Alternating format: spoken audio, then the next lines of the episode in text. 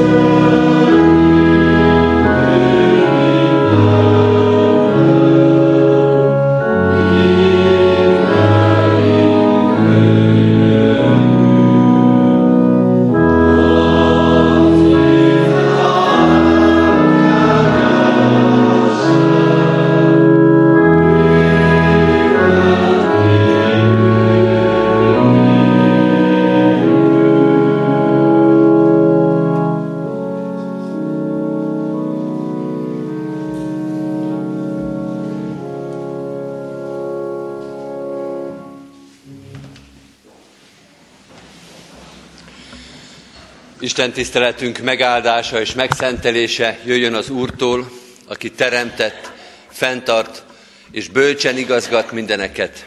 Amen. Halljátok az igét testvéreim, amint szól hozzánk Ézsaiás próféta könyvéből, a 11. rész első kilenc verséből a következőképpen. Veszőszál hajt ki Isai törzsökéből, hajtás sarja gyökereiből. Az Úr lelke nyugszik rajta, a bölcsesség és értelem lelke, a tanács és erő lelke, az Úr ismeretének és félelmének lelke. Az Úr félelme lesz gyönyörűsége, nem a látszat után ítél, és nem hallomás után dönt, hanem igazságosan ítél a nincs telenek ügyében. És méltányosan dönt az ország szegényeinek dolgában. Megveri a földet szájának botjával, ajka lehelletével megöli a bűnöst, igazság lesz derekának öve, csípőjének öve pedig a hűség. Akkor majd a farkas a bárányjal lakik, a párduca gödőjével hever, a borjú, az oroszlán és a hízott marha együtt lesznek, és egy kisfiú terelgeti őket. A tehén a medvével legel, fiaik együtt heverésznek, az oroszlán pedig szalmát eszik, mint a marha. A kisded a viperajuknál játszadozik, és az alig elválasztott gyermek a mérges kígyó fajzata fölé nyújtja kezét. Nem árt és nem pusztít szent hegyemen senki, mert tele lesz a föld az Úr ismeretével, ahogyan a tengert víz borítja. Isten tegye áldottá igének hallgatását és szívünkbe fogadását. Hajtsuk meg most a fejünket és imádkozzunk.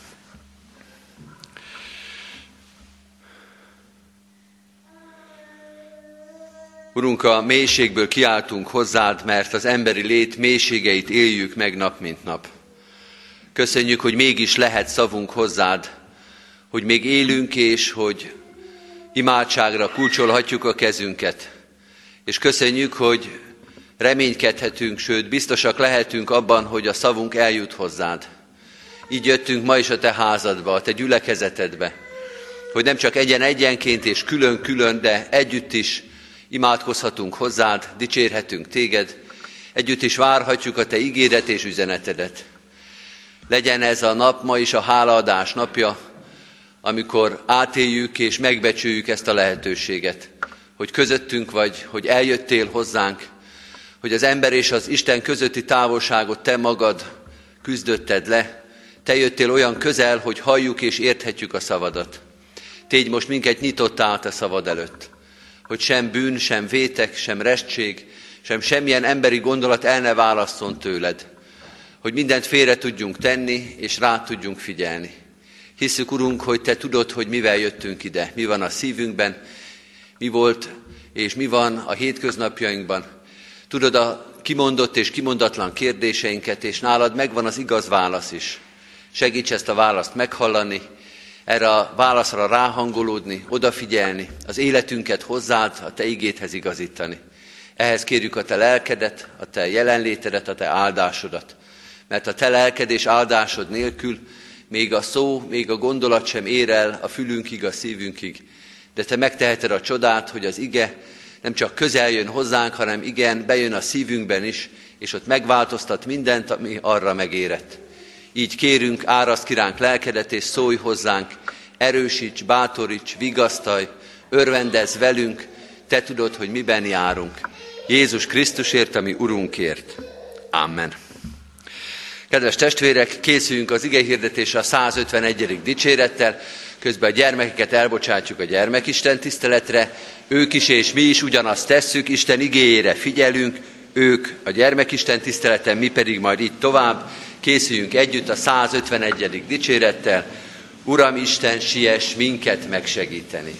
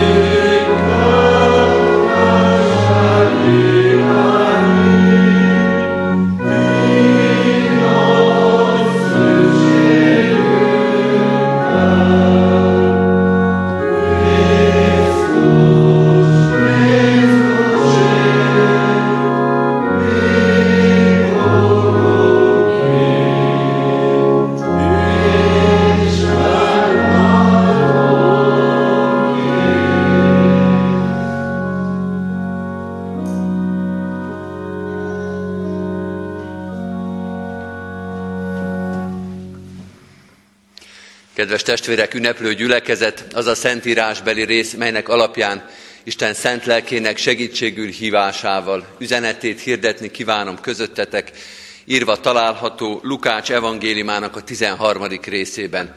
A 13. rész első öt versében a következőképpen. Voltak ott éppen abban az időben néhányan, akik hírt adtak neki azokról a galileaiakról, akiknek a vérét Pilátus az áldozatukéval elegyítette. Jézus megszólalt és ezt mondta nekik. Azt gondoljátok, hogy ezek a galileai emberek bűnösebbek voltak a többi galileainál, mivel ezeket kellett elszenvedniük? Nem. Sőt, mondom néktek, ha meg nem tértek, minnyájan hasonlóképpen vesztek el. Vagy azt gondoljátok, hogy az a tizennyolc, akire rádőlt a torony Siloánban, és megölte őket, vétkesebb volt minden más embernél, aki Jeruzsálemben lakik? Nem. Sőt, mondom néktek, ha meg nem tértek, minnyájan hasonlóképpen vesztek el.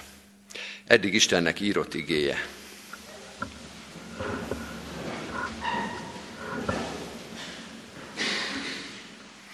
Kedves testvérek, nehéz igét olvasunk a mai reggel, de nem azért nehéz ez az ige, mert a bibliaolvasó kalauz szerint, vagy valamilyen rend szerint éppen ez az ige jön számunkra, hanem most fordítva történt meg, olyan dolog történt velünk, hát ha nem is közvetlen velünk, de a társadalmainkkal, amely nehéz helyzetbe hozza ezt az egész földrészet és a kereszténységet is. November közepe van, és az adventre készülődünk, és több okunk is van, hogy ezeket, az idő, ezeket a napokat most örvendezéssel töltsük. Részint a tegnapi nap, Andrásnak és Emőkének az esküvője, amely ez egész gyülekezetnek az ünnepe volt, és hálaadással lehetünk ott. Részben valóban az adventi készülődés, már itt most gyorsan fölírtam, hogy mit kell még adventre hirdetni, a gyülekezetbe, tehát ez alapvetően egy nagyon kedves és bizakodással és reménységgel és örömmel teli időszak. De elég nehéz most ezt átélni, amiközben tőlünk ugyan távol, de mégis azért egy kicsit a mi házunk táján szörnyű dolgok történtek. Olyan szörnyűek, hogy a magyar kormány is a mai napra gyásznapot hirdetett Magyarországon, ami viszonylag ritka, és kicsit úgy tanakodik is az ember, hogy mit kell csinálni gyásznapon, és mit nem szabad és hogy akkor most mi is a teendő. Tehát a magyar társadalom is, és benne a magyar keresztények is gondolkodhatnak azon, hogy mit kell ebből nekünk megérteni, és hogyan kell ehhez hozzáállni. Mert mészárlás történt, a párizsi mészárlás, amely, még hogyha messze is van, témát ad a szívünknek, a gondolatainknak, és még az ige hirdetésnek is.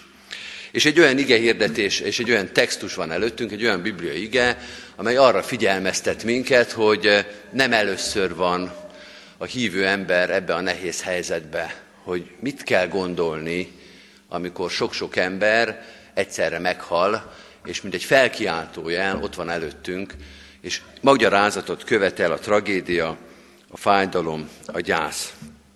Jézus is egy ilyen történet be csöppen bele, vagy egy ilyen történetbe magyaráz a tanítványainak és a körülállóknak. Mert éppen az a helyzet, mint ahogy olvastuk, hogy voltak olyanok a hallgatóság körül, akik hallották, hogy egy vérengzés történt Galileában, megöltek embereket, és még a zsidó vallást meggyalázva a vérüket beleelegyítették az áldozatba, és tehát borzalmas dolgok történtek, és hogy erről valamit kellene Jézusnak mondani.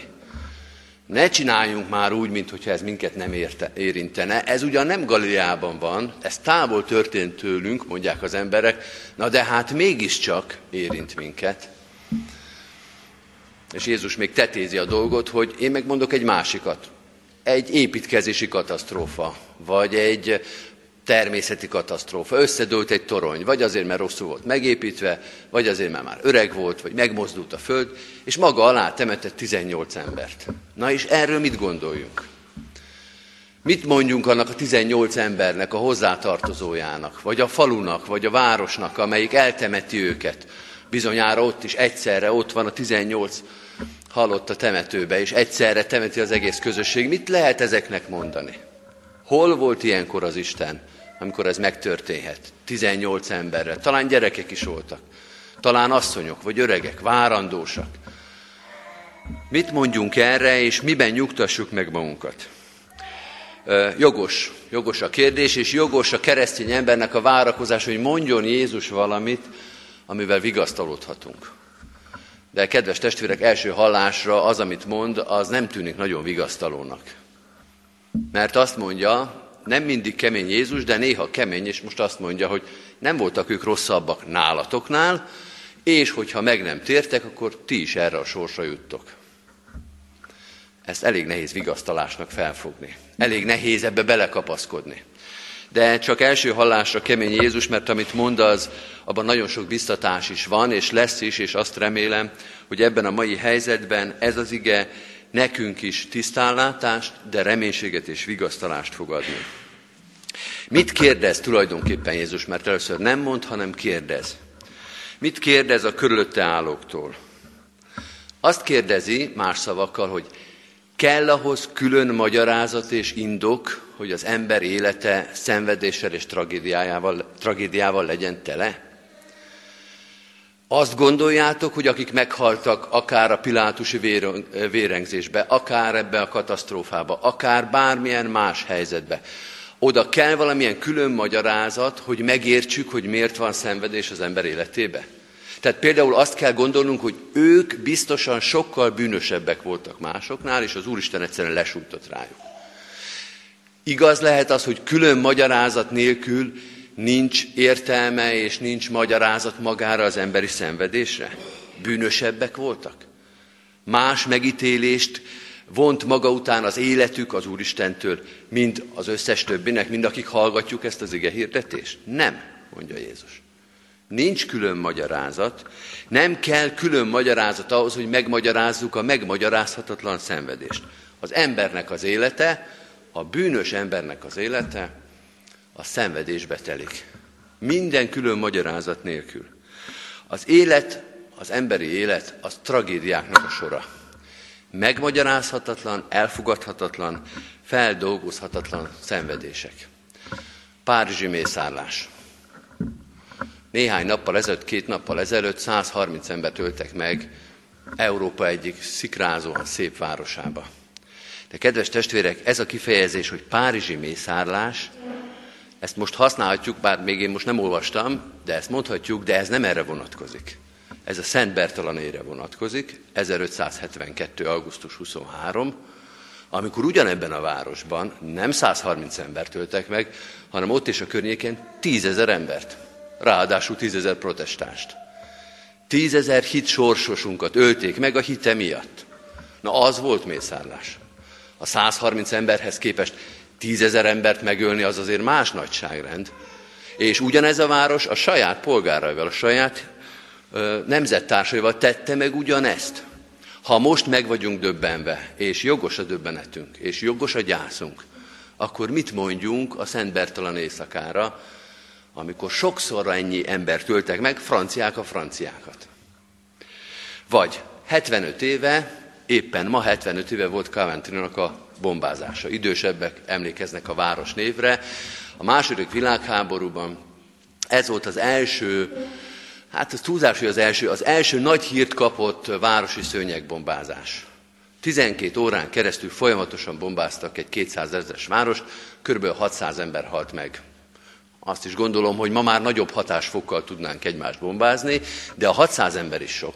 75 éve ez a város bevonult a háború történetébe, nem az utolsó lett, mert erre jött válaszként a szövetségesek német városokat bombázó hadjárata, a Dresdai bombázás sokkal híresebb is lett.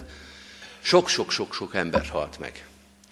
De hogy ne csak prózába idézek, van egy kedves versem, Kányádi Sándornak a verse, szintén egy bombázásról szól illetve van benne egy mozzanat.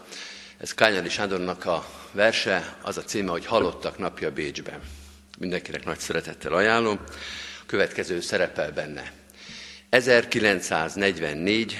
június másodikán Nagyvárad szőnyeg bombázásakor egy anyának négy szép gyereke maradt a romok alatt. Kettő, négy, hat, nyolc éves korukban ölték meg őket, mondja minden évben el a feleségem, amikor idáig ér a naptár igazítással. Ez az ő békeverse. Poklot miattuk kireszket. Aki győzött, aki vesztett. Bűn a vég, és bűn a kezdet.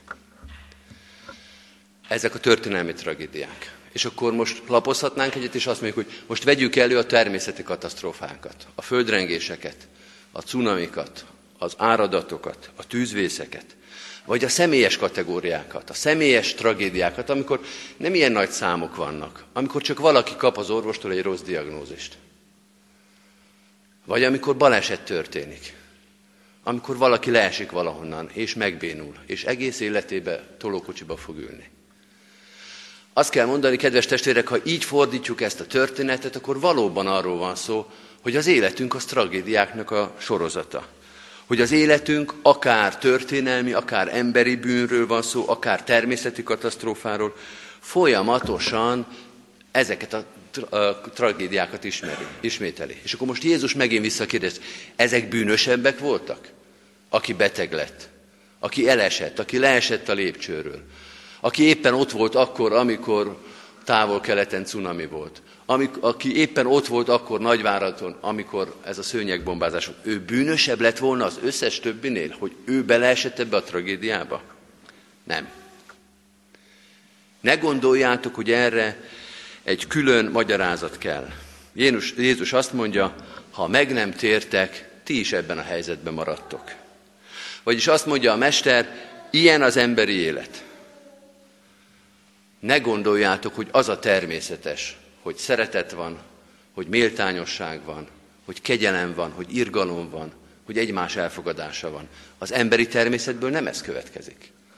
A bűnös emberi természetből az következik, amit ti is mondtatok, hogy Pilátus a mártírok vérével elegyíti az áldozatot hogy az egyik ember rátámad a másikra. Néha ugyanannak a népnek a gyermeke, néha meg két különböző nép és különböző kultúra emberei. És egymást ölik. Néha 130-at, néha 600-at, néha tízezret, és tudnánk magasabb számokat mondani. Ez következik az emberi természetből. Jézus azt mondja ebben az első gondolatban, hogy a bűn, amit Kányáli mond, bűn a vég és bűn a kezdet, az így néz ki. János evangéliumában meg úgy fogalmaz, embergyilkos volt kezdettől fogva. Miért csodálkoztok azon, ha az embergyilkos embereket gyilkol? Ebből indulunk ki.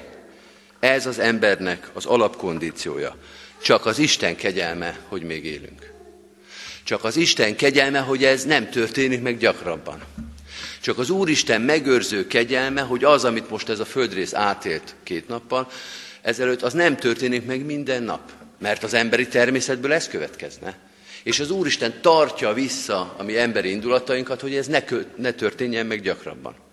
Kedves barátaim, kedves testvérek, az az Isten kegyelme, hogy mi most itt vagyunk. Hogy velünk ez nem történt meg. Az Isten kegyelme az, hogy elengedjük a gyerekeinket egy koncertre, vagy egy foci meccsre, és hazajönnek épségben és egészségben. Nem mindenkivel történt meg ez most két nappal ezelőtt, de azért sokszor megtörténik, hogy elengedjük őket, és visszakapjuk őket. De ne azt gondoljátok, hogy ez természetes. A ti természetetekből nem ez következik.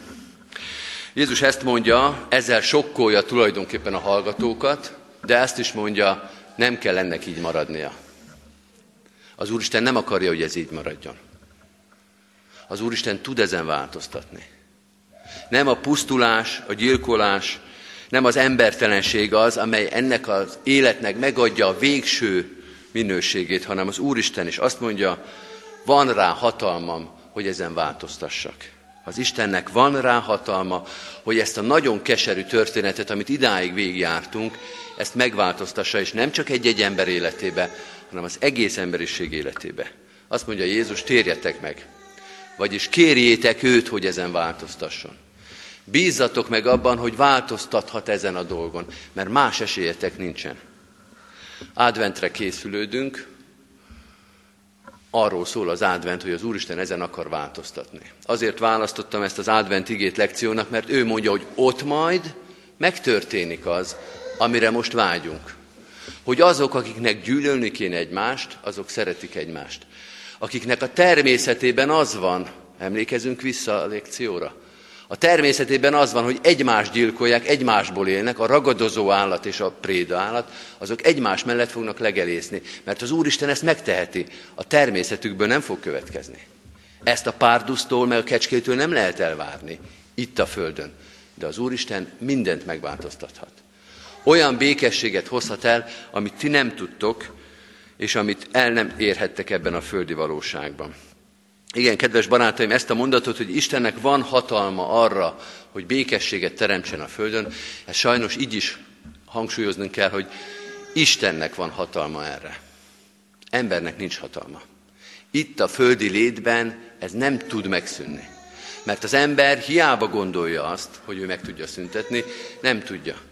Kedves barátaim, kedves testvérek, minden háború után kiállnak a nagy emberek, és azt mondják, hogy soha többé háborút. De miért gondolják? Miért gondolja az ember, hogy az ezredik háború után az ezre egyediket majd el fogja kerülni? Hogy ezer háborúig nem tudta magát visszafogni, de most majd megváltozik, és már az ezer egyedik háború, az ezer egyedik tömegmészállás, ez majd nem fog megtörténni. Miért gondolna ez, miért csapja be magát az ember, hogy azt gondolja, hogy ő ezt meg tudja tenni? Istennek van hatalma erre, és az embernek nincs. Csak az Isten, mondja Jézus. Csak ő, csak hozzátérve tudtok ebből kimenekülni. Sem a fegyelem, sem az elszánás, sem a büntetés, sem a felvilágosodás, semmilyen emberi tevékenység nem tudja azt elérni, hogy ember és ember között békesség legyen, szeretet és megbocsátás. Egyedül az Isten. Ezért mondja Jézus nagyon kategórikusan, hogy ha meg nem tértek, ha nem az Isten fog ezen változtatni, akkor ti nem fogtok. Akkor csak időkérdése, hogy rátok is sor kerüljön, hogy valahogy Istenhez, az Isten igazságához méltatlan módon kelljen az embernek elpusztulnia. Akár egy tömegmészállásba, akár egy nevetséges belesetbe, vagy egy betegségbe, de ez nem méltó az Isten igazságához. Nem így volt, a teremtésben nem így volt, ide kerültetek, ide lázadtátok magatokat, de az Isten meg tudja ezt változtatni. Van még egy harmadik kérdés, amire röviden szeretnék kitérni, talán a legérdekesebb kérdés egyébként, mert Jézus azt mondja, térjetek meg, mert különben ez lesz. A kérdés az, hogy ezt kinek mondja. Kire vonatkozik a megtérés? Vagy inkább így mondanám, hogy a ragozás az milyen számban van? Egyes számban, vagy többes számban? Ez azért kérdés, kedves testvéreim, mert az újkori kereszténység individualizmusa, a megtérést, azt mindig egyéni teljesítménynek, vagy egyéni ajándéknak tekinti. Hogy te meg, te meg, te térj meg, és élni fogsz. De az az igazság, kedves testvérek, hogy a Biblia a sokkal inkább közösségi gondolkodású. És amiről itt szó van, és nem csak itt, az sokkal inkább, vagy inkább azt mondanám, legalább annyira kollektív gondolkodásra, kollektív megtérésre hív, mint egyénileg. Egyénileg is meg kell, XY-nak személy szerint oda kell térni az Istenhez, de amiről Jézus beszél, itt is és sok helyen, és a proféták is beszélnek, hogy a népnek kell megtérnie. A városnak, a népnek, a társadalomnak, egy földrésznek, ami messze-messze túl van a mi egyéni, individuális gondolkodásunkon. De nem erről szól-e ma, 2015. november közepén az Isten igéje, hogy nem elég abba gondolkodni, hogy X vagy Y megtére, hanem egy városnak, egy népnek, egy földrésznek kell ahhoz megtérnie, hogy ezen változtasson. Ne csapjátok be magatokat, hogy ezt majd meg fogjátok oldani. Hogy soha többé ilyet, hogy ez nem történhet meg velünk. Amíg meg nem tértek egész Európa, egész Magyarország, egész város, addig ne csapjátok meg magatokat, be magatokat, hogy ezt megúszhatjátok hogy ti majd elintézitek, hogy ti majd megoldjátok. Van rá példa. Ott van Ninive, Jónás könyvébe, ott van Izraelnek a megtérése, ott van sok-sok olyan történet, a mi történetünkben is, ébredések, egész országrészek, egész társadalomrészek, vagy országok tudnak megtérni, odafordulni az Úristenhez. Miért ne sikerülne ez a keresztény Európának? Miért ne sikerülne azoknak, akik most jogosan meg vannak rettenve, sokkolta őket ez a helyzet, meghallják-e Jézusnak ezt a szavát, hogy én értem a fájdalmatokat, higgyétek el, hogy Krisztus ott sír az áldozatokkal. Ott gyászol ezekkel a megalázott emberekkel. de nem tudja megspórolni ezt a mondatot. Ha meg nem tértek, ugyanez lesz, mert ez az embernek az alapkondíciója. Kedves testvérek, van rá példa, és van rá reménység. Ezzel hadd fejezem be ezt a prédikációt, hogy az az élet, amelyet az Isten nekünk adott, az lehet, hogy a mi lázadásunk miatt ide jutott, eddig a fájdalomig, de az Isten nem hagyja ebben. És ad nekünk reménységet itt az adventben, karácsony előtt, hogy elfogadjuk, hogy nem csak egyen-egyenként, de az egész társadalmunknak oda kell térni az Úr Jézus Krisztushoz ahhoz, hogy ne ez a rémület, ne ez a fájdalom, ne ez a gyász legyen a végső pont az életünkön. Reménykedjünk, és tegyük is ezt meg. Amen. Válaszoljunk Isten igényére a 454. dicséretünkkel. 454. dicséretünknek mind a három verszakát énekeljük. Ez egy rövid, de nagyon szép, kedves ének. Ez a világ csak baj, halma, nincs itt senkinek nyugalma. Mind a három verszakot énekeljük el.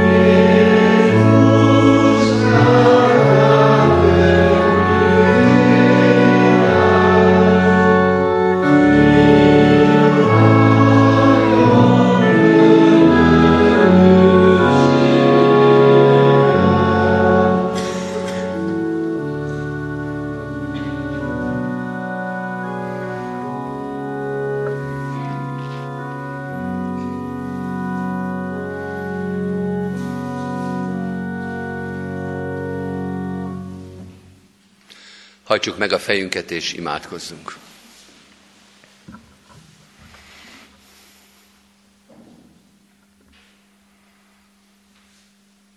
Könyörülő Istenünk, légy velünk a szorongásban, a félelemben, a rettenetben is, mind ahogy velünk vagy az örömben és a hálaadásban is.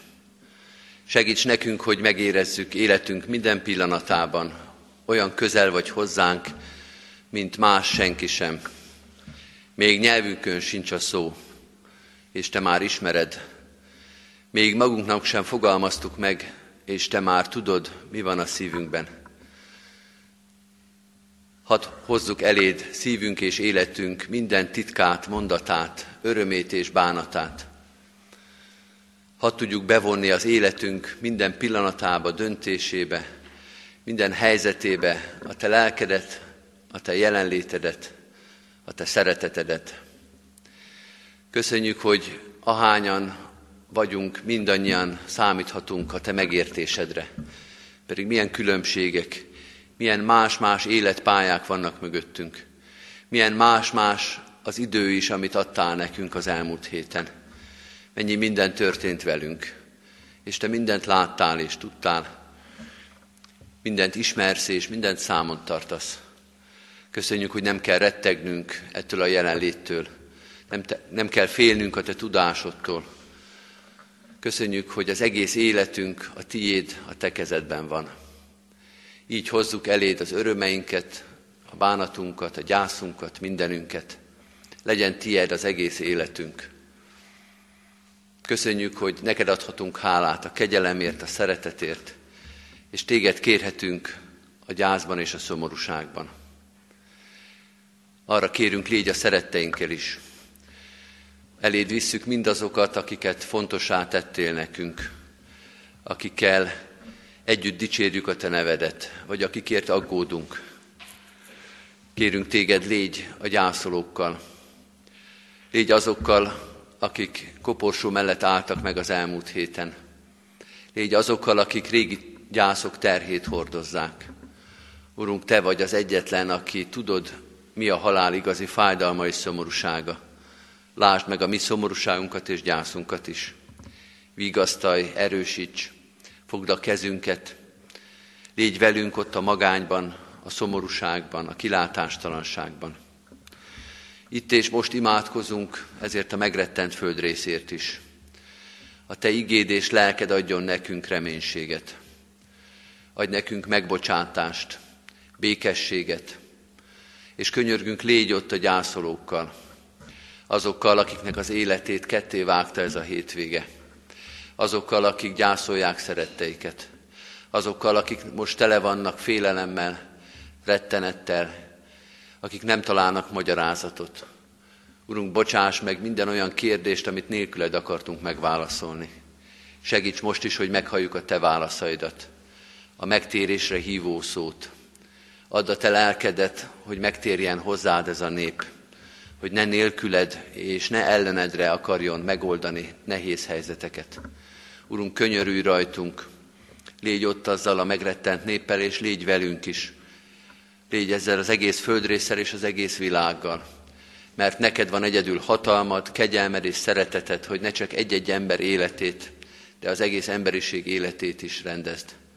Urunk, Jézus Krisztusért kérünk, a világ megváltójáért, a világ szabadítójáért. Szabadíts meg minket a gonosztól, szabadíts meg minket a halál félelmétől, szabadíts meg minket a gyűlölettől. Így imádkozunk kisebb közösségeinkért is, a gyülekezetünkért, a családunkért, a barátainkért. Imádkozunk a városunkért, magyar nemzetünkért. Könyörgünk a körülöttünk élő népekért. Hiszük és tudjuk, Urunk, hogy a Te szeretetedben és kegyelmedben minden közösségünk ott van. Szóld az evangéliumot, az igazságot, a szeretetet nekünk úgy, hogy meghalljuk, elfogadjuk, sőt, tovább tudjuk azt adni. Így könyörgünk, Légy a szolgálatot vállalókkal, az erősekkel, a tőled megerősítettekkel, az elhívottakkal, hogy a te evangéliumodat, a te örömüzenetet hirdessék gyermeknek, felnőttnek, egészségesnek, betegnek, kicsiknek és nagyoknak egyaránt. Urunk, te légy az egyház ereje, a te lelked vezessen minket a hűséges szolgálatban. Jézus Krisztusért, a világ uráért kérünk, őrizd meg minket, ments meg minket, vigasztalj, erősíts, bátoríts minket. Amen. Egy rövid csendes percben vigyük egyen-egyenként is könyörgésünket Isten elé.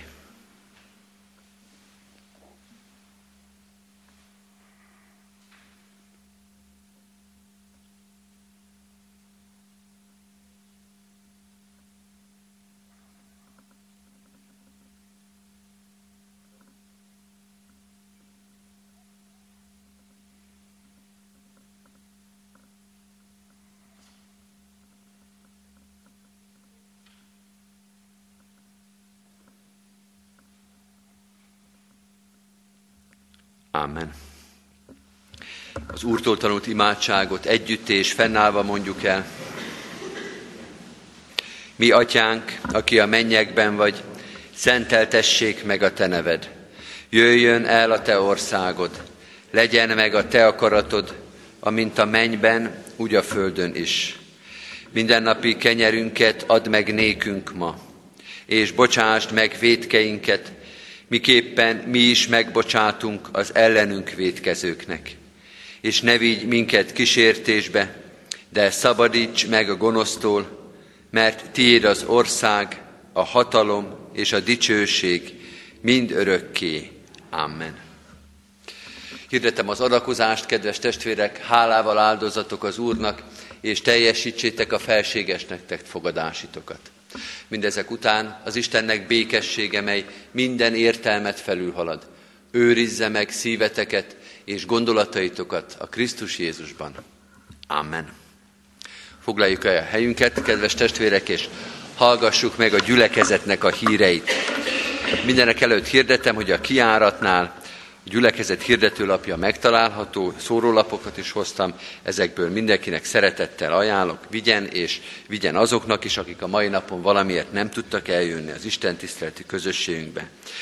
Ma vasárnapon még a fél négykor kezdődő vacsiközi bibliaórát hirdetem, amely a Fodor családnál a Szép Ilonka utcá három szám alatt lesz. Ezt az alkalmat és szeretettel hirdetem a mai napra mindenkinek.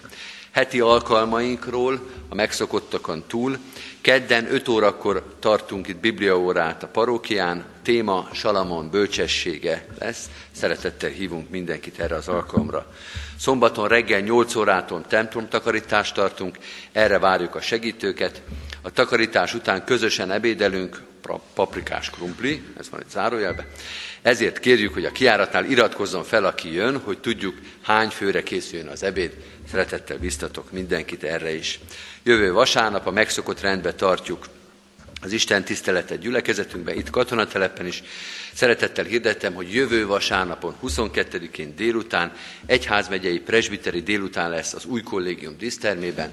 A presbitereket mindenképpen, de minden érdeklődőt szeretettel várjuk erre az előadásokkal, áhítattal, közösséggel, szeretett vendégséggel együtt kötött, egy, egybekötött alkalomra. Tehát jövő vasárnap délután három órakor az új kollégium dísztermében, egyházmegyei presbiteri délután. Kérem a testvéreket, hogy hordozzák imádságban a gyászoló családtagokat, testvéreket. Az elmúlt héten temettük Vidács Ferenc István, 57 éves, Szabó Pál József, 84 éves, Orosz Miklós, 77 éves, Nyilas Ferencné Kása Julianna, 85 éves, és Kima Géza, 66 éves testvéreinket. Halottaink Ladányi Mihály, 80 évet élt testvérünk, temetése november 16-án, hétfőn 11 órakor lesz a köztemetőben. Csedő Dezsőné Tóth Éva, 82 évet élt testvérünk temetése november 20-án, pénteken 13 órakor lesz a köztemetőben. Isten szent lelke vigasztalja a gyászolókat, mindazokat, akiket az elmúlt időszak gyászsal, szomorúsággal és fájdalommal érintett. Isten legyen velük ebben a nehéz időszakban. Szeretettel hirdetjük, hogy az elmúlt héten mintegy 880 ezer forint érkezett a gyülekezet pénztárába. Köszönjük az adományokat, ennek egy jelentős része egyébként éppen a katonatelepi gyülekezeti teremre beérkezett adomány. Isten áldja meg a jókedvű adakozókat. További híreinkről. Először is hirdetem, amire már utaltam az igehirdetésben, hogy a karácsonyi műsorra jelentkező gyerekeket szeretettel várjuk. A jövő héten kérjük, hát most a gyerekek éppen nincsenek benne, de a szülőket kérjük, hogy biztassák őket, hogy jelentkezzenek a jövő vasárnap, és különösen nagy szeretettel várjuk azokat, akik valamilyen hangszeren játszanak, hogy ebben a karácsonyi időszakban, ebben a karácsonyi szolgálatban ők is ön, ö, hangsúlyt kaphassanak, és a hangszeres zene is nagyobb erővel szólalhasson meg a karácsonyi műsorban, ezért ezeket a gyerekeket különösen is várjuk, de minden jelentkezni kívánó gyereket kérünk, hogy jövő héten ezt tegye meg, hogy a szerepeket, a megfelelő szolgálatokat ki lehessen osztani. További híreink még. Továbbra is várjuk a testvérek fényképeit idei gyülekezeti alkalmakról, esküvőkről, keresztelőkről, hogy a tablót készíthessen a gyülekezetrész itt a torony alatti paravánra. A diakóniai központon keresztül rászorulókat támogathatunk konzervekkel, befőttekkel. Köszönjük az eddigi felajánlásokat, adventig várjuk a továbbiakat is. Itt a kiáratnál szintén csalogatóan ott van egy láda. Ezzel lehet ezt még gyarapítani. A Nőszövetség tésztakészítéssel készül a karácsonyi vására, a Szarvas utca és Sionházba, ennek a részletei a hirdetőlapon megtalálhatók. A gyülekezeti terem és a konyha bútorainak a tervét elkészítette Lovász Miklós testvérünk. Az Isten tisztelet után a tervekbe bele lehet tekinteni, várjuk az ezzel kapcsolatos javaslatokat, észrevételeket. A fiatal családos kört szeretettel ajánlom mindenkinek, hívogatjuk azokat a kisgyermekes házaspárokat, akik ebben szeretnének részt venni. Minden hónap második vasárnapján délután négy órától a gyülekezeti játszóházban, a Szabadság téren, a parókia udvarában. A gyermek vigyázás megoldott, érdeklődni hollon áronnál lehet, a hirdető lapon az elérhetőségét meg lehet találni. November 23-ától 28-áig tehát az adventi első vasárnap előtti héten adventi evangelizációs Isten tiszteleteket tartunk. Este 5 órától határon túli lelkészek fognak szolgálni közöttünk. Hétfőn Szabó Mihály, Magyar Bikali, lelkipásztor Kalotaszegről, kedden Gúti László az őrvidékről, felsőről, ez Ausztria most, tehát a felső őrségnek a magyar gyülekezete Gúti László szolgálott, és jön közénk. Szerdán Somogyi Alfred jön a csaló közből apáca szakállásról, jön még pénteken, bocsánat, nem biztos a sorrendet jól tudom mondani, Seres János jön Tivadarfalváról, Csáti Szabó Lajos jön Laskóról, Horvátországról, az ottani református egyháznak a püspöke, illetve érkezik még közünk Móricz Árpád Bácskából, a délvidékről, Bácskosút falváról. Minden határon túli területről érkezik egy-egy lelkipásztor. E, ezt azért is hirdetem, mert ha valaki szeretne velük beszélgetni, találkozni, akkor az Isten tisztelet után 6 órakor a Szabadság téri gyülekezeti terembe, tehát a Tótendre terembe egy ilyen kis beszélgetésre lehet velük találkozni. Tehát 5 órakor Isten tisztelet, 6 órakor pedig e, beszélgetés és találkozás az ige hirdetőkkel. Hirdetem az adventváró családos délutánt is, ez november 28-án, szombaton délután 4 órát, délután 2 órától kezdődik a Széchenyi-városi Láncid utcai általános iskolában. Ez az alkalom korábban mindig az új kollégiumban volt, de most az elmúlt években elkezdtük körbejáratni a városba. Tavaly Petőfi városba volt, most a Széchenyi városba. Minden családot szeretettel várunk oda a Láncid utcai általános iskola aulájába, az Advent váró családi délutánra. Zenés állítatot is hirdetek, ez november 29-én lesz, Advent első vasárnapján, Pál úr János orgona művész zenei szolgálatával. Ez nem koncert és nem is kórus találkozó, de közös éneklés az esti istentiszteleten, tehát advent első vasárnapján, 29-én este 5 órakor, ezen az Isten tiszteleten az orgona művész zenei szolgálatával énekelhetjük együtt az adventi énekeket. Ez egyébként úrvacsorás alkalom is lesz. Szeretettel hívunk és várunk oda is mindenkit. Hirdetem még a Kecskeméti Református Gimnázium és az általános, iskolás, általános iskola nyílt napjait, a részletek itt is a szórólapon megtalálhatók, illetve végül azt, hogy a katonatelepi igehirdetések is fölkerülnek már a Kecskeméti Református Egyházközség eh, honlapjára, ezeket ott vissza lehet majd hallgatni, a honlapon eh, viszonylag könnyen megtalálhatók a média részben, az igehirdetések, ott lehet őket keresni. Az Úr Jézus Krisztus legyen gyülekezetünk, őriző pásztora, a záró énekünket énekeljük, ez a 470. dicséretünk, annak mind az öt verszakát énekeljük, 470. dicséretünk, Úr Jézus, nézz le rám, jöjj, most le bűnömet.